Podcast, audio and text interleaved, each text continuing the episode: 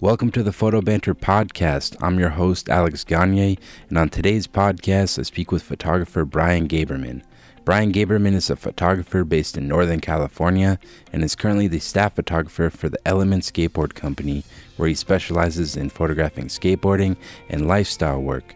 Brian has also worked with clients such as Adidas, New Balance, Thrasher Magazine, Slam, and Mass Appeal. In this interview, I speak to Brian about how he got into skateboarding photography, as well as his approach to his fine art work. I've looked up to Brian's work for many years now, so it was a real treat getting to speak with him about all his work with glass plate negatives, as well as all the interesting places he's gotten to travel to with his skateboarding photography. Um, so I think this is one people will enjoy.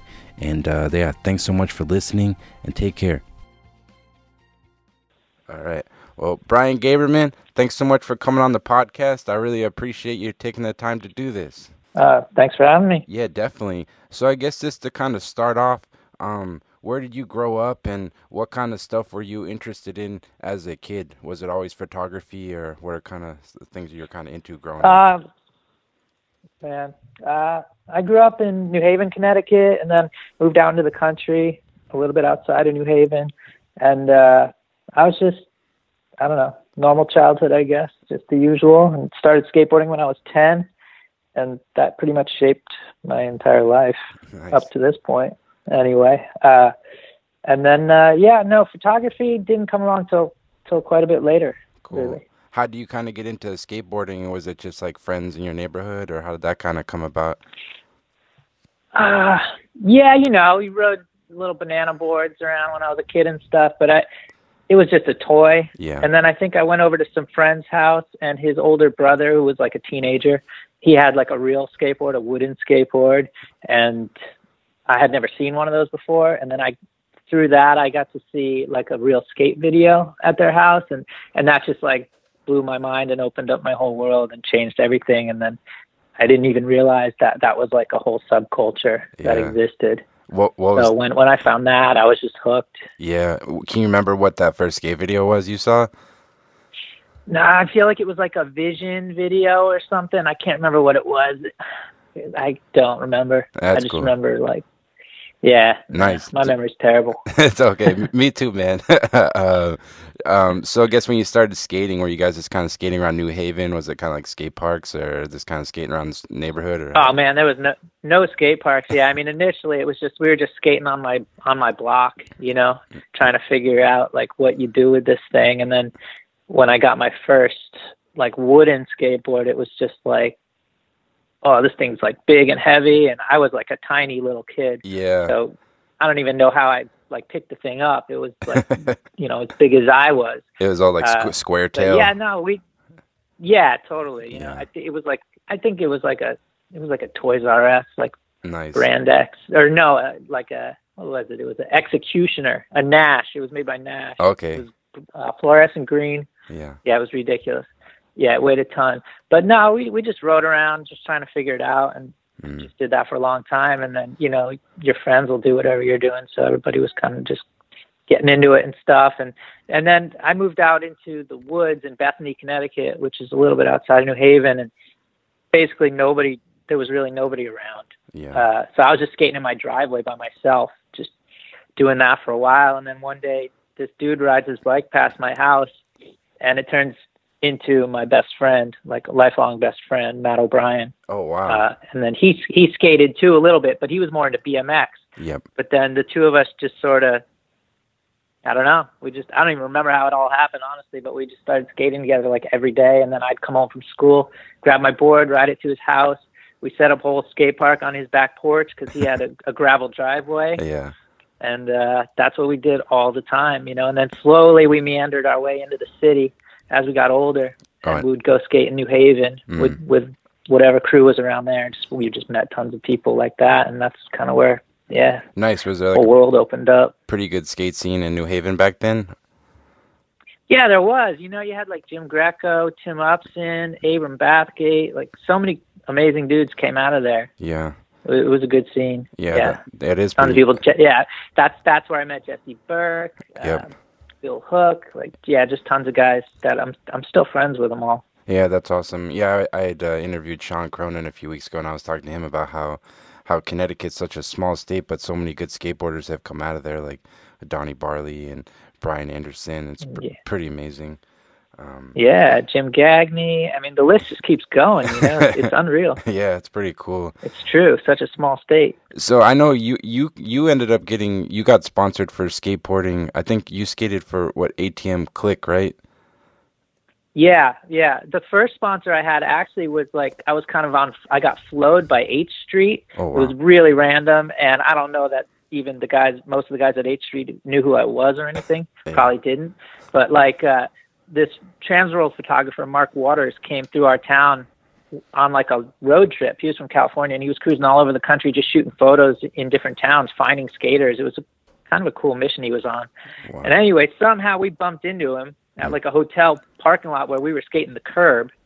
And uh, this dude took some photos of me and my friends, and then he became a friend. And somehow, like I was like 15, he got H Street to like send me some packages, like and sort of flow me boards and stuff. And for me, like a, a kid living out in the woods, like in the middle of nowhere in Connecticut, like that just like blew my mind, you know. Oh yeah. So that made me want to take it all really seriously yeah, and so I was just like, that was it. That was my mission. After that, you know. that's Um, cool. So I got flowed by them for a little while, and then eventually they just forgot about me, and they they st- they started ignoring me, my phone calls, didn't send me stuff anymore. Yeah. Uh, but then, yeah, eventually moved out to California right after I graduated high school, and uh, met up with a, a new crew here in Northern California, and then that kind of connected me to ATM Click, which was my first sponsor, Were like you- real board sponsor, I'd say. Yeah. Was that like your dream, like at that point, to like be a professional skateboarder? You think, or were you just kind of skating for fun, or were you kind of was that kind of the dream? You know, it's it's hard to remember what I was actually thinking back then because I was just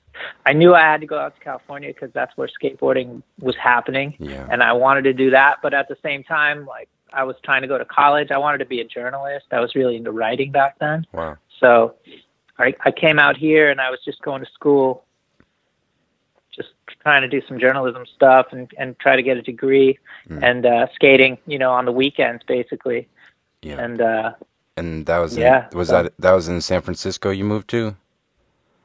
I actually moved to Santa Rosa. It's about an hour north of San Francisco. Okay. Uh, I had I had a relative that lived here, so she let me stay with her for a while. So I, I lived here, went to the junior college all through the week, just kind of did my studies. Didn't know that there were any skaters in my town Mhm. here. Uh, and then on the weekends, I would drive to Berkeley and skate with like Matt O'Brien and Ron Allen and a bunch of other guys.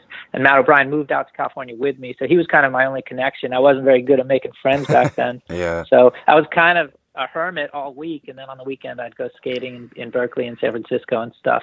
And it it was I the the guys that I met that lived in my own town that skated. I met them in San Francisco, and they were like, "Oh, we live in Santa Rosa." Like, you live in Santa Rosa? No way! You should skate with us. You know, That's like, it's just funny how that stuff happens. yeah. Skateboarding, it just kind of you meet people and it just keeps growing and growing. It's just a small community, Yeah, small yeah. community, but yeah, you meet a lot of people that way.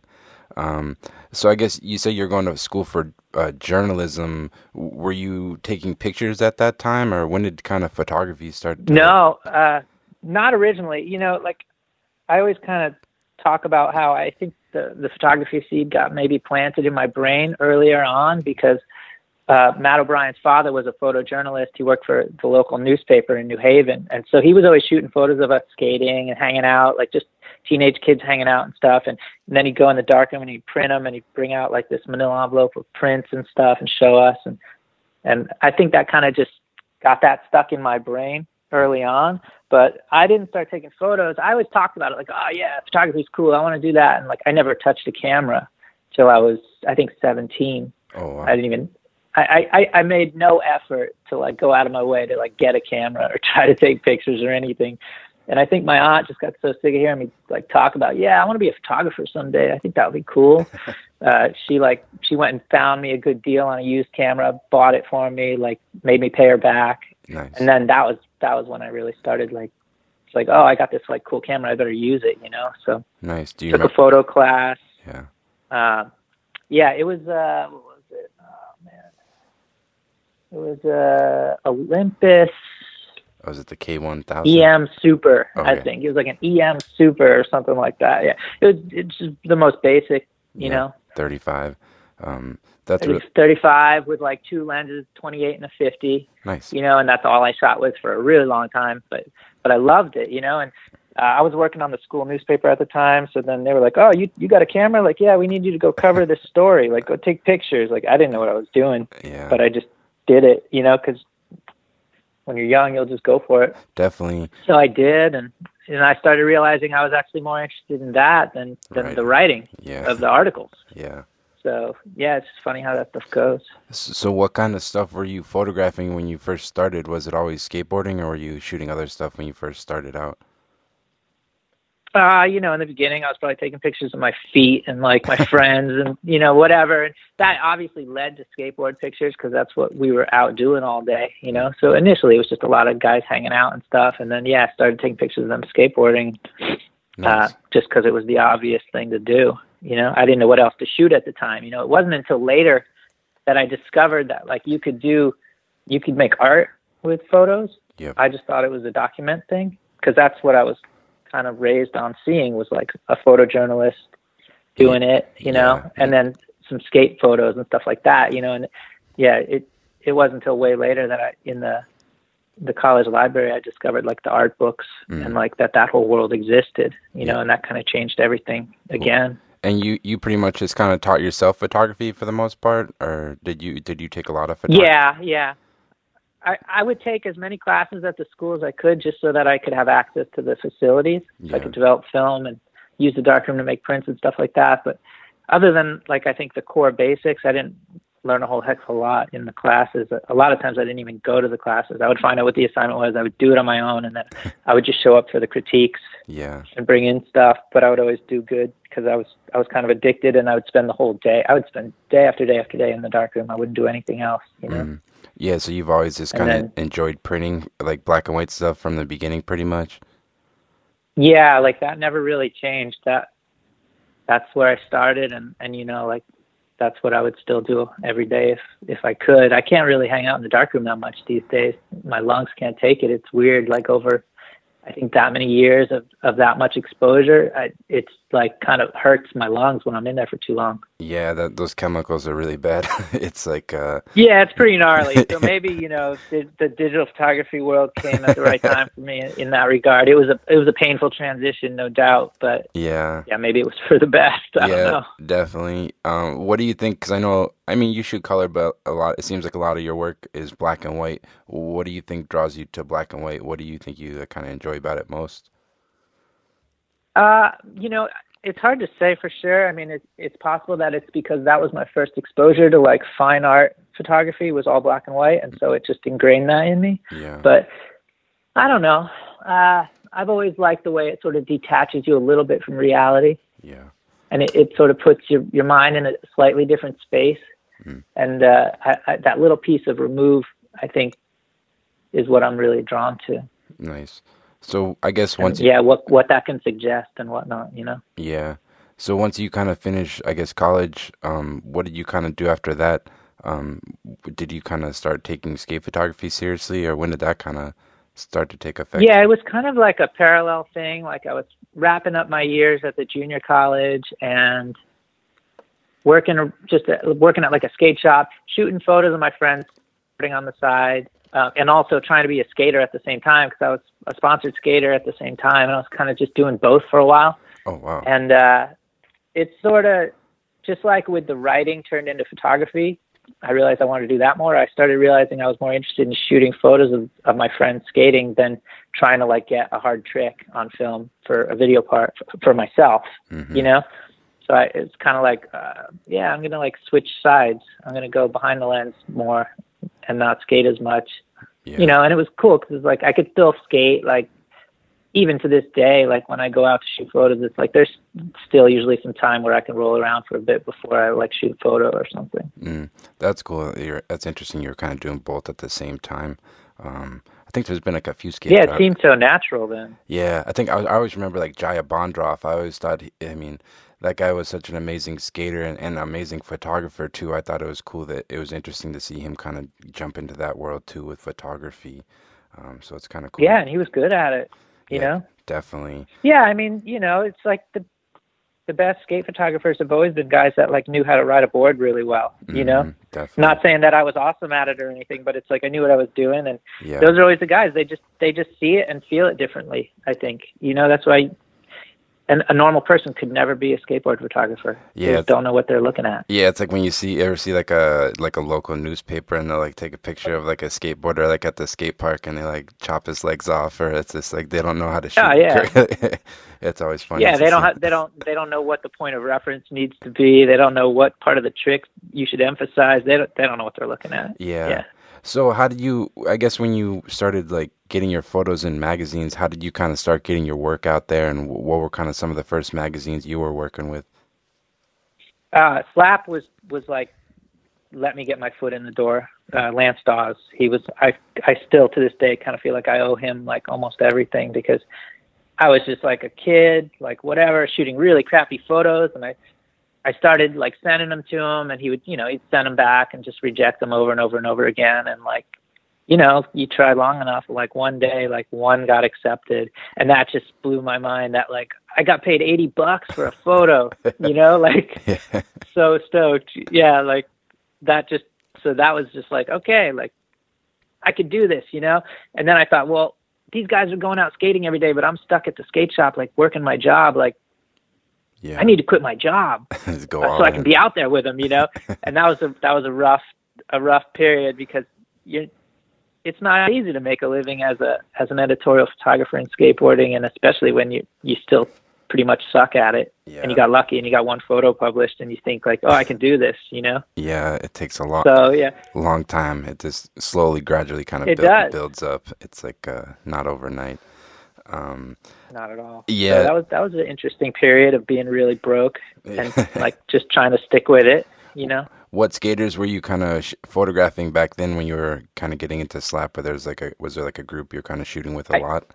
Yeah, it was just all the guys that we skated with around Santa Rosa Mm. here in Cal- Northern California. Uh, I think the first photo I ever got published was my buddy Hari Wheeler, who now is like the mailman in the town I live in Oh, around here, which is kind of awesome. I That's see him around all the time. But yeah, like John Miner and Charlie Watts and and then like this other kind of crew moved into town, Nanda Zipp and Hansi Driscoll, uh, Joel Price. There were just so many guys, and and luckily these guys were all really good, and and a lot of them were sponsored, so that made it a little easier. You know, I wasn't just shooting random guys; I was shooting guys that were actually like had board sponsors and like sometimes needed an ad photo and stuff like that, and that that definitely was very helpful. That's cool. And then I think did you eventually become staff photographer at Slap?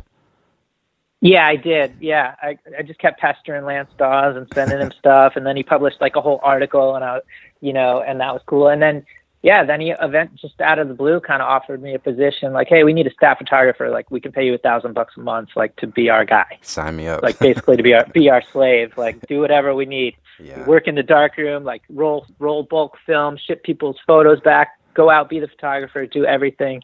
And I was like, hell yeah, like that's more money than I ever saw. Yeah, you know. it's it's almost sounds like because it's almost like photo school in a sense. You're this kind of thrown into it, and you're shooting so much. I would imagine you probably learned a lot during that those kind of years. I, I Yeah, totally. And like he pulled no punches either, you know. Like I'd bring in a photo I was so proud of and be like, "Yeah, what do you think about this? Like I think this would this could be a good cover." And he would just like throw it on the floor. Like that? No way. yeah, It's terrible. Look, it's like soft, like composition's bad, that lighting's horrible, like, mm, you know.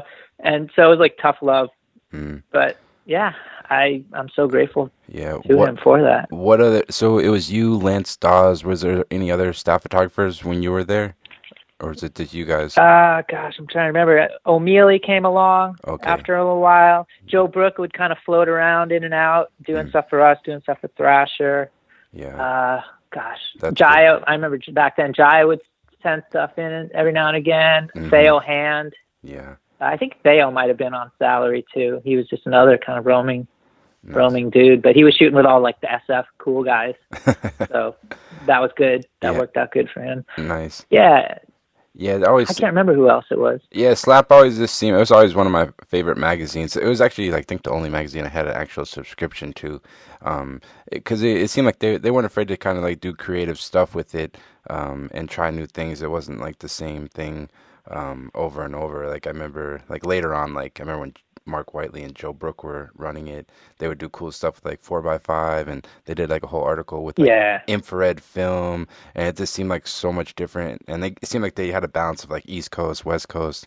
So that's why I always kind of enjoyed that magazine. Yeah, I always I agree. I mean, to this day, I think that was the best best ma- ma- a magazine's ever been. Like Yeah. the, he had unlimited freedom. We were kind of like the redheaded stepchild of Thrasher. Uh, We were downstairs in the basement. Thrasher was upstairs. Every now and again, Jake would come down and just like yell at us and make fun of us and stuff. but like we were doing exactly what we wanted to do, you know. And it was like Yeah. that was the best because yeah, if I would have got hired by Thrasher, my whole I'm very different. I, I would have been sort of nurtured and fostered in a very different direction, maybe. Yeah. You know. Yeah. So de- man, I'm yeah, I'm just so glad I, landed where I did because yeah, that magazine, every issue was just like a piece of art. You know, definitely. How, how long did you stay with Slap for? I was only with them like on staff for probably a year, a year and a half, Mm. and uh, I, I I was living in San Francisco, and it was starting to get a little bit more stressful than I was able to handle. Like just the kind of the grind of it all, or whatever. I don't know. The, the office was a kind of a crazy place. Um, so I was like, all right, I'm gonna move back to Santa Rosa and like slow it down a little. And I told them like, yeah, I'm gonna move back to Santa Rosa, but like I'm still gonna like work for you guys and like come to the city and shoot and stuff. And and uh, Fausto was like, nah, nah, you're not gonna do that. yeah. yeah. So I was kind of like, uh, I was kind of burning out a little bit Yeah. because it was kind of I came in hot, you know, and like got like all this heaped on me, and it was maybe a little more than I could handle when I was that young. hmm So I was going in to basically tell him like, all right, like I guess that this isn't going to work. I'm not going to do this, and and he was he was bringing me in to fire me more or less. Oh wow.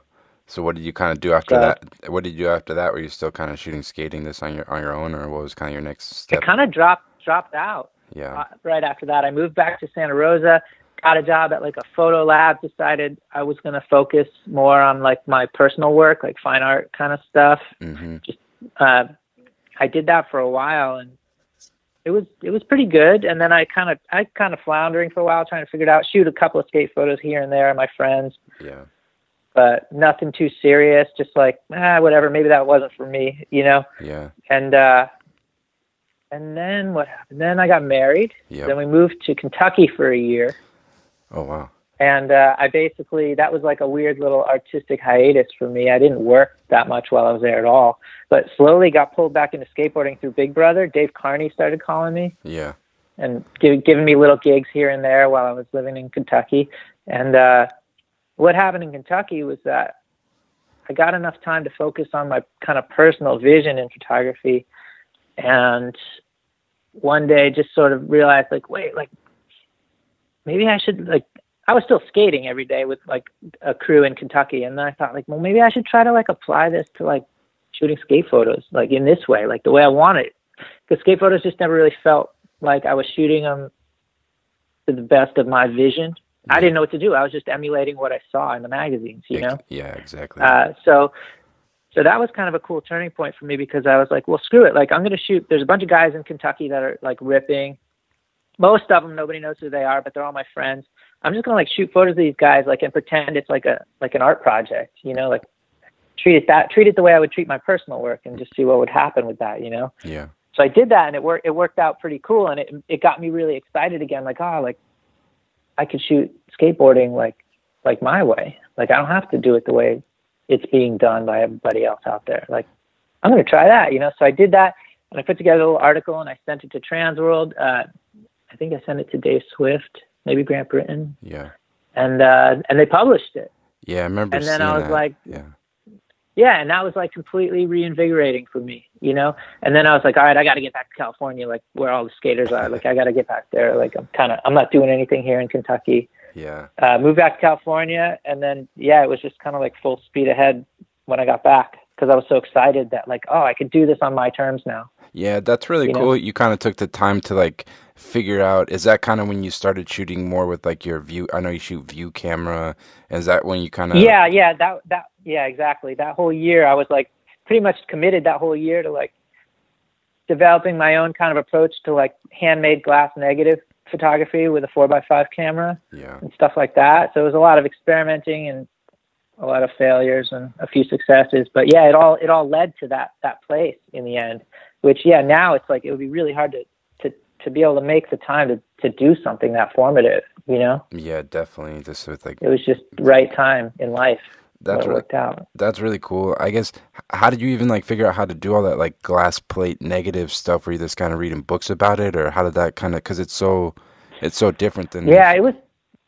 Yeah, it was a it was hard because you know I'd see these photos and I would just be like enamored of them and like what what's going on here? Why does this photo look like liquid? Like what is this like otherworldly like feeling I'm getting looking at these pictures? You know, and couldn't figure it out. And you know the internet was pretty crappy back then, but eventually I like stumbled upon it and realized that it was like wet plate collodion. It was like Civil War era photography techniques. You know, yeah. and through that like all right, like I don't know how to do that. Like you know, I didn't even know where to begin with that. It was such a complicated process. And then I was like, well, maybe I can like, maybe I can just do it. Like I had used like uh, liquid emulsions before in like experimenting in, in junior college, like mm-hmm. in the darkroom and stuff. Mm. So I thought like, well, what if I just like made my own negatives and like, I wonder what that would look like, you know? So I started experimenting with that and trying to figure out like how to get the emulsion to stay on the glass right. And then how to like make a, a film holder that would go in my camera back that would hold a, a glass negative and like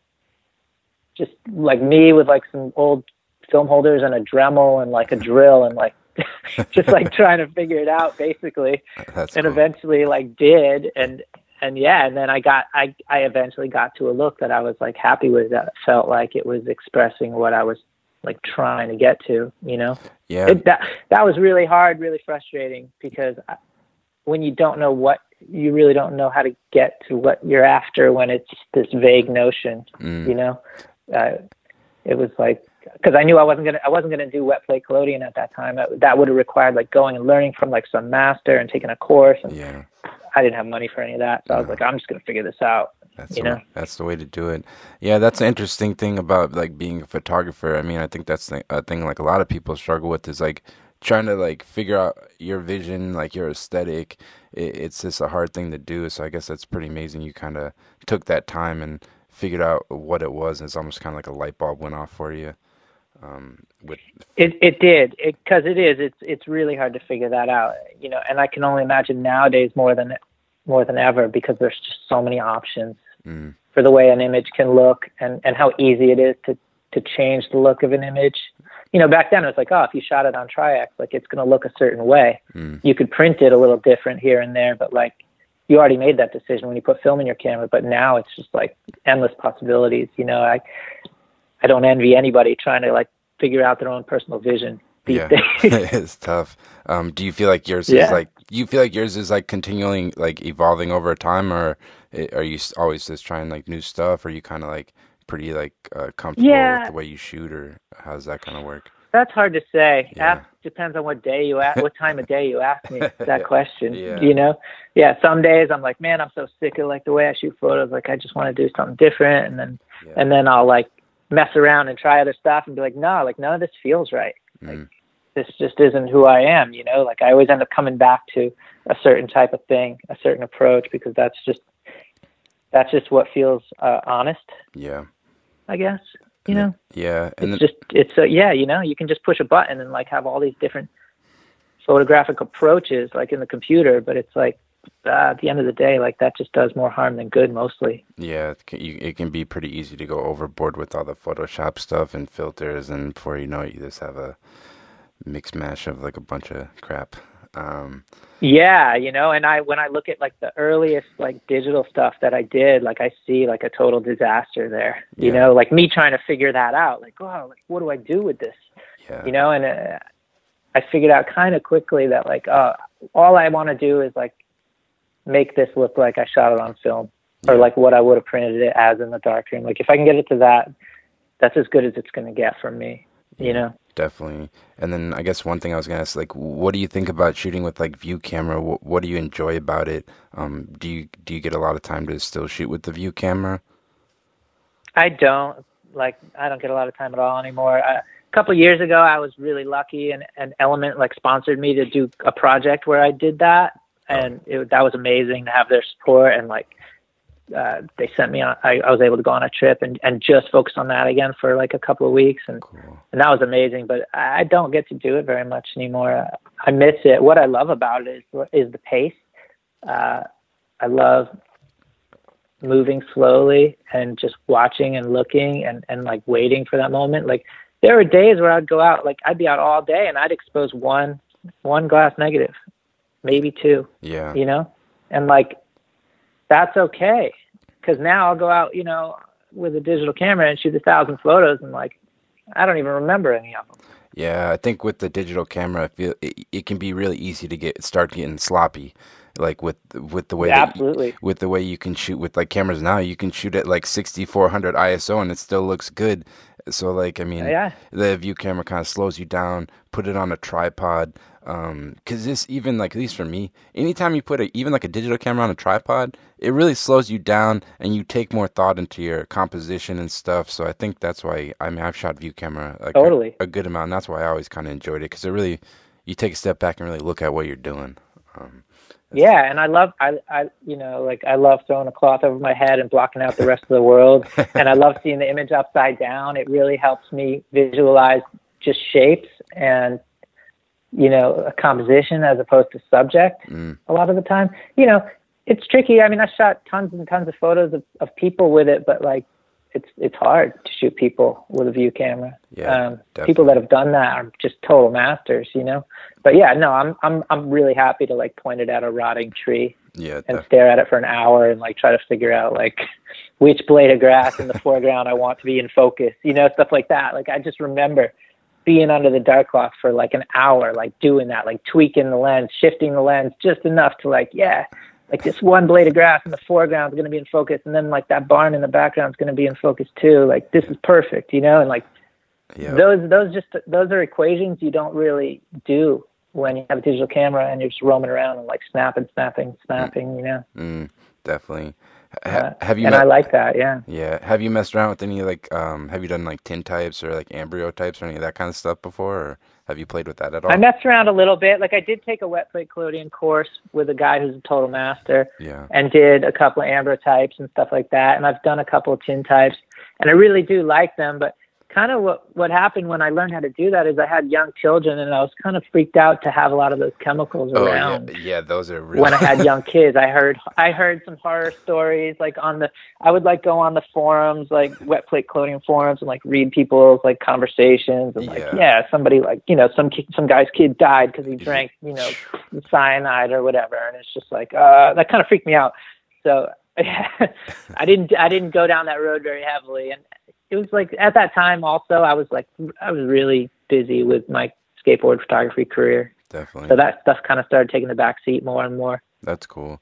Um, and I guess like were there like any photographers you kind of looked up to when you were like starting out, or like I guess any photographers in general whose work you kind of enjoy? Yeah, I mean, in skateboarding, it was like Mike O'Meally, Lance Dawes, uh, Daniel Har- Harold Sturt, Thomas Campbell. Thomas Campbell like was an enormous influence on Yeah. my skateboard photography. Him and Spike Jonze, like those those dudes, they had like so much freedom Yeah, yeah, in de- their photos. Sorry, somebody's trying to call me right now. I don't know. To uh, ignore that one and call them back later. no. Um, so anyway, uh, in skateboarding, those dudes were like life changers for me. Mm. Um, and then outside of skateboarding, like I think the first, it's funny because she's still my favorite photographer to this day. Was Sally Mann. That was the first art photography book I picked up in the library and real to, and saw like, oh my gosh, like there's more to it than just documentary photography. This is like, she's created this whole world Mm. in her photos, you know. yeah, definitely. So people, yeah, people like Sally Mann, Harry Callahan. Mm. Uh, I was really into a lot of the old masters, even though I wasn't necessarily trying to to be like to do that kind of photography. There was so much like as far as their tonality and just the, their uh, their discipline for the craft that I was really inspired by. Yeah, it seems like like Sally Mann, she just kind of keeps it real like this clean and simple, and not too much like craziness with their photos. It's just real um, classic. Looking, Yeah. looking. It's just like it's all about feeling, Yeah, definitely. you know, and Um, that's that's what I was just always aiming for. It was just that I just wanted to get that feeling in a photo. Mm. And, I didn't really care about the, what the subject was so much. Yeah, definitely.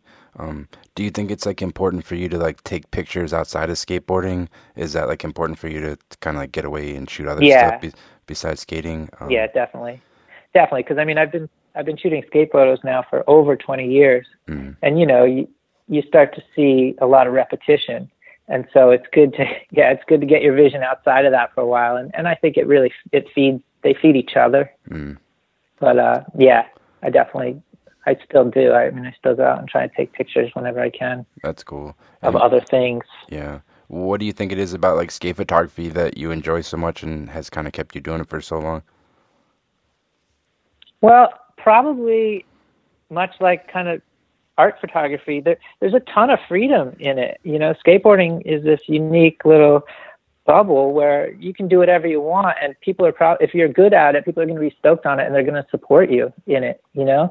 Like i could shoot a skate photo and i could do whatever i want. As long as i do justice to the the guy's efforts and the trick and make it look good like i could get as weird as i want. And like at least in the past like it would have gotten published you know? Nowadays it's it's getting trickier and trickier because there are so few venues yeah there's like two, for a skateboard photographer's pictures to end up in. Mm-hmm yeah. You know, Europe's got a ton of magazines, but over here we're pretty limited now. Yeah, I think we have like two, pretty much. Yeah, and you know, it's like, and they they have their own style. They definitely each have their own approach to photos, and you know, yeah, coming up in the days of like slap and skateboarder and stuff, like I could do whatever I wanted. Yeah. The freedom was just awesome. That's cool. So that's what's killer about shooting skateboarder.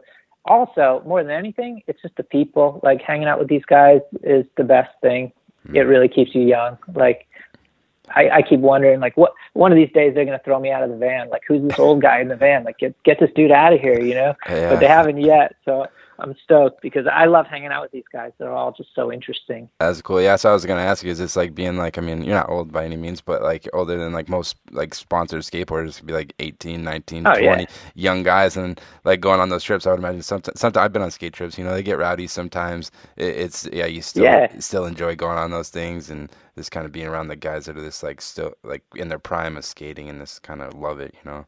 I, I I definitely do. I mean, yeah, there's always going to be things that we don't relate on, or like I'll make fun of like the music they're playing in the van because I'm like, dude, this sucks. Like I can't believe you guys listen to this stuff, you know.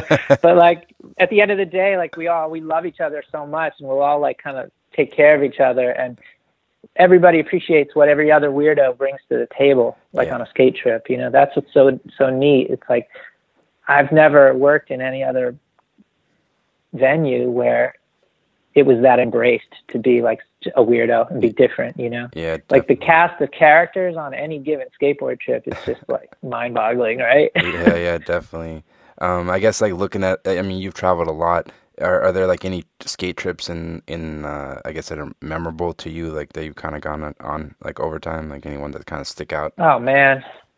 Uh, I mean, they've all been so good. I'm I'm so bad at like specifics. yeah. Kind of funny thing is like one of the most memorable trips was barely even a skate trip. It was actually more of like a we were doing like a clothing shoot for Element, and we went when we went to the Arctic because it was just such a random out of the blue like, hey, we're gonna go to the Arctic.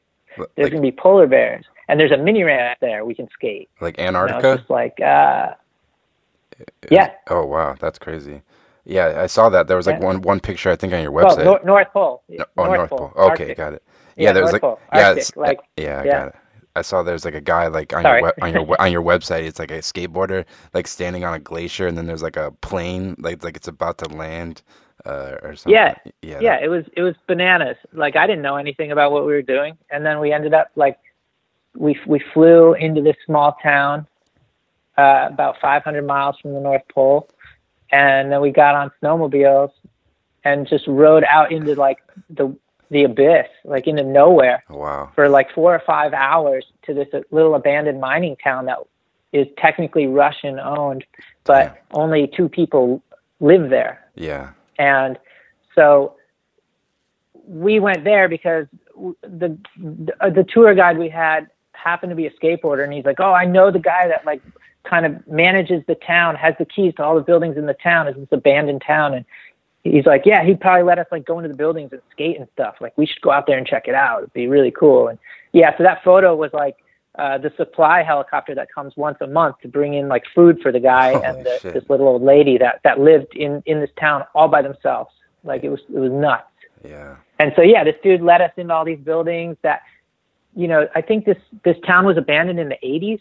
Yep. So they're they're just like untouched factories and hospitals and apartment buildings. And he would like let us in like and like, oh yeah, if you want to skate, go ahead. Like you can skate in here. Like you can move stuff around and like set stuff up. And like That's that was the most surreal thing. That trip's always going to be like one of the top trips. You know, we we passed by a polar bear with her cubs on the way back on our snowmobiles. Just like unbelievable stuff. Yeah, that's really cool. You guys ended up getting some good skate photos out there, or is it mostly this kind of lifestyle stuff? Or Yeah, we actually did get a couple. Like we got a couple of cool things. I mean, we made do with what we could.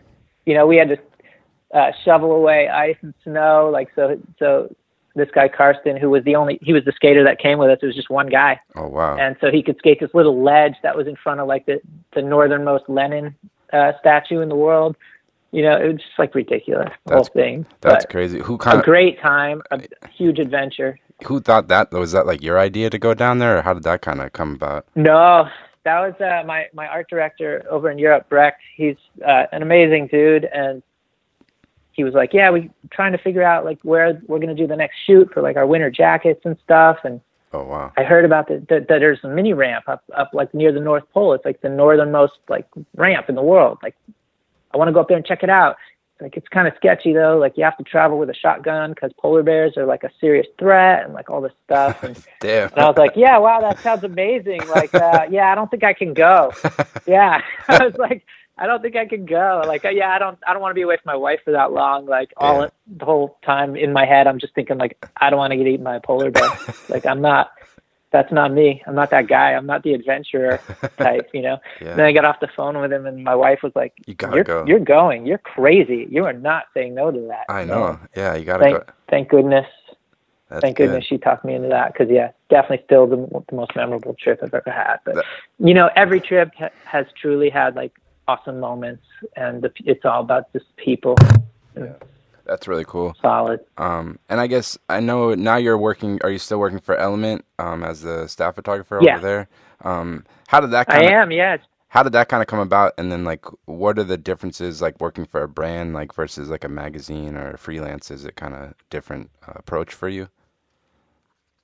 yeah it is and it's been a learning process um, so i was working for skateboarder and somehow got an introduction to somebody at element i, I don't even remember how anymore and went on a trip with those guys and i was like oh these guys are these guys are awesome and all the while i was kind of thinking like I I was like, oh, I'm starting to get older. Like, I'd like a little more stability. Like, I've got this job at the magazine, but it doesn't pay very well. And Mm.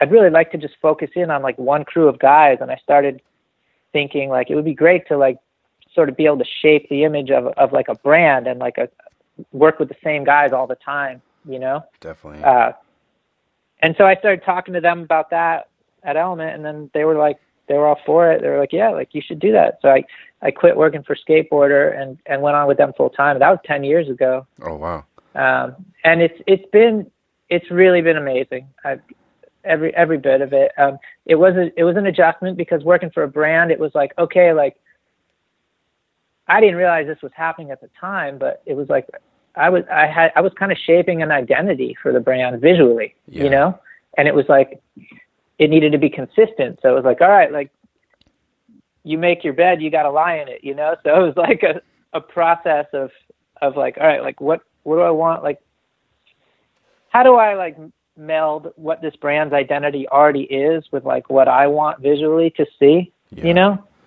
And trying to figure that out was was weird and Yeah. we got there eventually and and and I'm happy with it, you know. But uh it definitely like restricts your your creativity a little bit just Mm. because you, already know your parameters when you're going into like a shoot. Like Okay. all right, like I know like you know, and we we try to push it and change it as much as we can, but that's just sort of the nature of when you're you're moving into more of a commercial Mm. venue there. Yeah, they ha- know? they have like their sp- specific needs that they need met, and then, but uh, I mean, just looking at the photos, it looks like they kind of give you a good amount of creative control on the way you shoot and stuff. It seems looking at your They really do. It's more self-imposed, honestly. Mm. And like I wish I and I I fight that all the time because it's like you end up like creating a mold for yourself and like it's hard to break out of it. Yeah. You know? Definitely. Even though they might be like, "Hey, let's get weird. Let's try something different this time." You're like, "Yeah, I'm I'm trying." It's hard to get your head out of that space sometimes. You get so used to looking at things a certain way. Yeah, definitely. You know? So that is always a challenge, but I guess that's a good challenge mm. to, to keep fighting that fight, you know, to always try to keep it fresh. Yeah. Um, yeah, you know. Do you feel like do you it's an odd one? Commercial photography is weird, weird like that for me. Yeah. I'm sorry to interrupt. No, no, it's fine. Yeah, it's like uh, you know, yeah, I I struggle with that all the time. Uh, when somebody else has a vision coming in, like, all right, well then, what do I have to add to this? Like, what can I add to this? Like, I'm trying to figure that out. Is has always been my biggest challenge in doing commercial work. Yeah, I, I look at it like um, I was talking to a photographer friend, and he said when you're working in commercial photography, the art directors they're like the architect, and the photographer you're, you're just the uh, the the contractor. They hire you to do the job, and they, they don't really want so much of your input. Sometimes it's just they just want you to execute it on their their idea. You know? Yeah, yeah, they want you to have the skills to execute it. And with Element, it's it's really a lot more. They're looking at me like, well, how should we do this? You know. Mm. But yeah, when you get an art, which is great. But yeah, I've definitely worked with other people where it's like, oh, like I don't even know why I'm here. Like you could take these photos. Like you know, you know what you want. You know what you want more than I know what you want. yeah. You know, but it's a, it's just a funny thing. But yeah, and that's hard for a guy like me to wrap his head around. But it, I do my best. Yeah. Do you feel like since you're focused on one team, do you feel like you get stronger photos since you probably have like a better relationship because you're shooting the same guys over and over rather than kind of like jumping around with like different people all the time? Yeah, definitely. Like, cause I'm kind of, I'm kind of an introvert, and so it's really good to get to work with the same dudes and build strong relationships, and then build their trust, you mm-hmm. know, and know like, oh, when we get to a spot, like I, I bet he's going to try this I, without him saying anything, even, you know, yeah. and you get to know the little nuances of how they they move, and like, oh, like I know I know Levi looks really good when he does back tails from this side, you know, or whatever, because you can just get used to that stuff. And I like that because then you can kind of fine tune over the years, you know? Mm, yeah, definitely. Um, yeah, looking at your work and everything, you almost seem like your lifestyle kind of fits element. Like, it seems like you kind of like the outdoors and like wilderness. And then I think I read somewhere you like live on a farm. Um, so, yeah, it's kind of more like, I mean, it's, it's uh, I'd call it like a hobby farm. You know, okay. I mean, we we raise animals like for meat, and we I, I grow a lot of vegetables, and we have a lot of fruit trees and stuff like that that I've planted over the years. Cool. Uh, so yeah, no, it definitely like Element happened to be like the perfect fit. I don't know where else in skateboarding I would have found that kind of yeah a likeness, a sameness of of mindset, you know, and that they're supportive of that kind of thing and even want to promote it at times is like pretty cool. Yeah, because yeah, I'm very in, I'm very into all that stuff. Yeah, because I think um, Element they helped you publish a book like what like a couple of years ago. I think was it? Um, yeah, yeah, it was like might have been like 2013. I don't even remember. I yeah. think it was been like five years, but yeah, uh, they they paid for me to publish a whole book, and Thomas Campbell helped out a ton with that, and my art director Bobby Sattler was really instrumental in that. And yeah, they just did it as like a cool project. Like they were willing to support that. And then they, you know, they, they, they paid for all the printing and then they, they paid for me to go around Europe and do some like art shows wow. and stuff like that, little book signings, things like that. And I mean, yeah, I just don't know that there are too many other brands that A could afford to do that and B would be willing to do that yeah, type of support. Yeah, because it was it was a really nice book. It was like uh, really like amazing quality and everything. Um, was was publishing a book? Did you enjoy that process, like the editing and kind of figuring out how you wanted it to be? Was that something you enjoyed?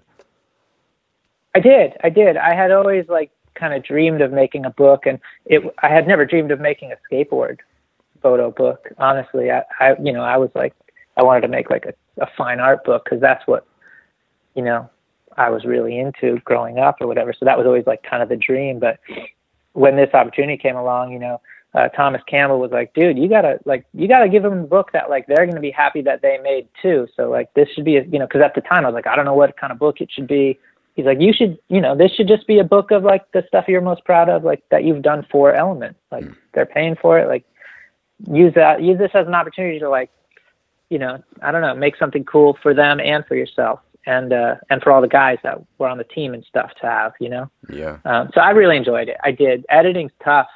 Uh sequencing, all that stuff's really hard. Mm. Thank goodness the people that helped me knew more about it than I did Yeah. because No, you know they'd be like, oh, like I'd be like, no, I really want this photo in there, you know, and and Thomas would be like, well, like why? I'm like, wow, well, like it was like so hard to get, or like I had all this attachment to a photo, and he'd be like, yeah, but I don't know any of that, and that doesn't mean anything to me. mm, I'm just looking at a picture, Yeah. you know, so it's gotta, it's just gotta hold its own. It doesn't, you know, the story is like secondary. definitely. Yeah, you got to So take. he was, he was really helpful with that. Yeah, that's cool. It seems like um, I think you mentioned it before. You did a project. I think Element was it the Wolf to uh, a road to Wolfboro. Um, Yeah, yeah. yeah. How did that project come about, and what was that kind of all about? that was another one where uh, my art director Brecht was like, "Hey, we we need to do we need to do a campaign. We need to shoot again. We need to shoot like these winter jackets somewhere. And like, what do you think about like you being the focus of this one? And like, it can be about you going out and doing your photography in a place where you you would need to wear winter jackets. Okay. You know, all an excuse to like, you know, push their product or whatever. But the cool thing is like, I got to go on an all expense paid photography expedition doing only what I wanted to do, Wow. you know? Uh, and so it was like, yeah, I'll do that for sure, you know? That's And, really- uh, that worked out great. I mean, we had a blast doing that. And then, uh, my buddy Mark Stewart, who was our, our filmmaker at the time for Element, came along and made a little, little documentary about it. mm, And yeah, those are, those are just like really cool opportunities that I can't imagine would come along every day. yeah, you de- definitely not. Um, I guess like a couple more questions. I'll let you go. Um, could you see yourself like in the future doing shooting anything else besides skating? Like, do you ha- kind of have any like any goals, stuff you'd like to do or kind of pursue, like in photography? You think? That's a tough one. Honestly, I think about that constantly. I mean, one thing I would love to do is, and I've always searched for this, just fearing my impending age and like, all right, I'm not gonna be able to do this forever in skateboarding. They won't let me. Yeah. You know, it's like, yeah, where else can I apply these skills and have full creative freedom? You Yeah. know, because commercially that's tricky. So it's like really kind of like a, a search for that. Like, Mm. what clients would would hire me where I could actually like get a little more experimental and do the things that I have deep down inside of me and help somebody commercially like Yeah. promote whatever they're trying to promote. And so it's like looking for those avenues is, is kind of what where I look to the future. Yeah, that's cool. Just kind of keeping an open mind, kind of whatever kind of comes your way. And Yeah, stuff. and it's tough, you know. I, I see I see a lot uh the most freedom I see in photography out there is is really in fashion and I don't know if I'm cut out necessarily for that. I started doing a little bit of women's shoots for Element just Mm. to, to kind of try my hand at it. yeah. you know and it's fun i enjoy it because it is really different Mm. but again i'm still tied to, to one specific brand so there are restrictions on that but Yeah. i could see that being a, a nice place to sort of try things out and and have somebody hire you because of your vision That's and get to do it you know Yeah, that's cool. Yeah, I could see your photos working for any magazine or brand, really. Um, just they're just really good, so I think go anywhere, you know. Um, i'm pretty open to it honestly that's that's cool. Well, just keep shooting skating because everyone wants to keep seeing those skate photos, you know. Because yours, like everyone said, you see a Gaberman photo, you know it's a Gaberman photo. Because like the, the thing with skate photography, Ah, I mean, there's a nice. lo- yeah, there's a lot of good skate photographers out there, but it seems like a lot of times you can kind of start to look the same. It's like three flashes, a fisheye, like super saturated. yeah So it's always just good to see people doing interesting stuff like you and like I always love like Fred Mortagne. Um, he shoots like with his Leica. yeah but- fred's awesome yeah, him and like Daniel Harold Sturt. Uh, like they almost don't even use the flashes or anything. It's really more composition based rather than trying to make it look flashy so much. And I yeah that stuff. and com- that's honestly like if i could leave the flash bag at home yeah, forever, I would. I absolutely would. there's just there's times when I realize that, nah, I gotta have it just in case, and and there are times where it's just not going to be a good photo if I don't pull that stuff out. But yeah, yeah, if you give me my choice, I'm not gonna I'm not gonna use lighting. I just I, I love natural light. I love how malleable it is. I Mm. love what I can do with it in post production in the darkroom slash Photoshop. You know, yeah, wherever that may be. definitely. that and I, I love I love the the feeling behind it. You know, uh, light. I, I was never good enough at lighting, I guess, to to not have it look uh Flash. fake. Yeah, I don't know. yeah, yeah. It is. Yeah. It's easy to go like heavy-handed with lighting. It oh, it just starts to look like it can look real dated and just too much. Um, yeah, it's kind of like a ba- yeah, it's just it's a too- balance. too intense. You know, I like subtle, Mm. Uh, when you're traveling around with a couple bags of gear, like you can't really be like setting up soft boxes and really trying to like shape light Yeah. on location when the cops are on their way to kick you out. It's like really like wham bam. hmm You better just get this, these lights up and get this. And like, yeah, so that's not my thing so much. Yeah, that's cool. Well, I guess this like my last my last question is this like uh what do you think the key to like your longevity like within like the skate photography world has been um just cuz it is a really competitive kind of uh field with the skateboarding stuff and even more now since there's only two magazines what do you think's kind of kept you going and kind of kept you like relevant Good luck. I, I don't know, honestly.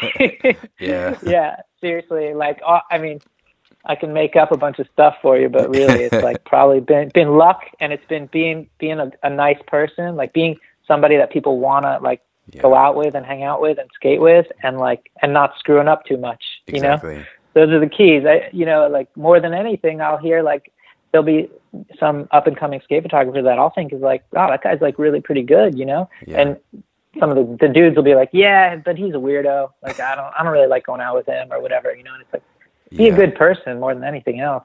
Like yeah. yeah, definitely. You can go. You can go a long way in life just being good. You know, people enjoy I- being I around think you. so. Definitely. yeah, well, uh, respect people and be friendly. yeah, and uh, take badass photos, which you already do. So that's good. Um, Try, try, but- try. yeah, Brian. Well, I just want to thank you so much for taking the time to come on here. Like I said, I've been uh, following your work for years and was really uh, stoked to hear you're friends with my buddy Jesse Burke. So I'm glad it kind of worked out. Um, but I guess this to, Yeah, it's killer. Yeah, for people that are gonna listen to this, uh, where's the best place for them to check out your photography? Uh, I guess, you know, my website, uh, gaberman.com or on Instagram. I, I try to only put skate photos on there or other photos that I, I'm particularly like proud of, Yeah, you know, so not that, not that much makes it on there. Cool. But what is on there, I'm happy with. So, uh, those would be the places to look at my work, I guess, right now. Yeah. perfect. And your website is this Gaberman Yeah. dot, dot- Gaberman.com, right?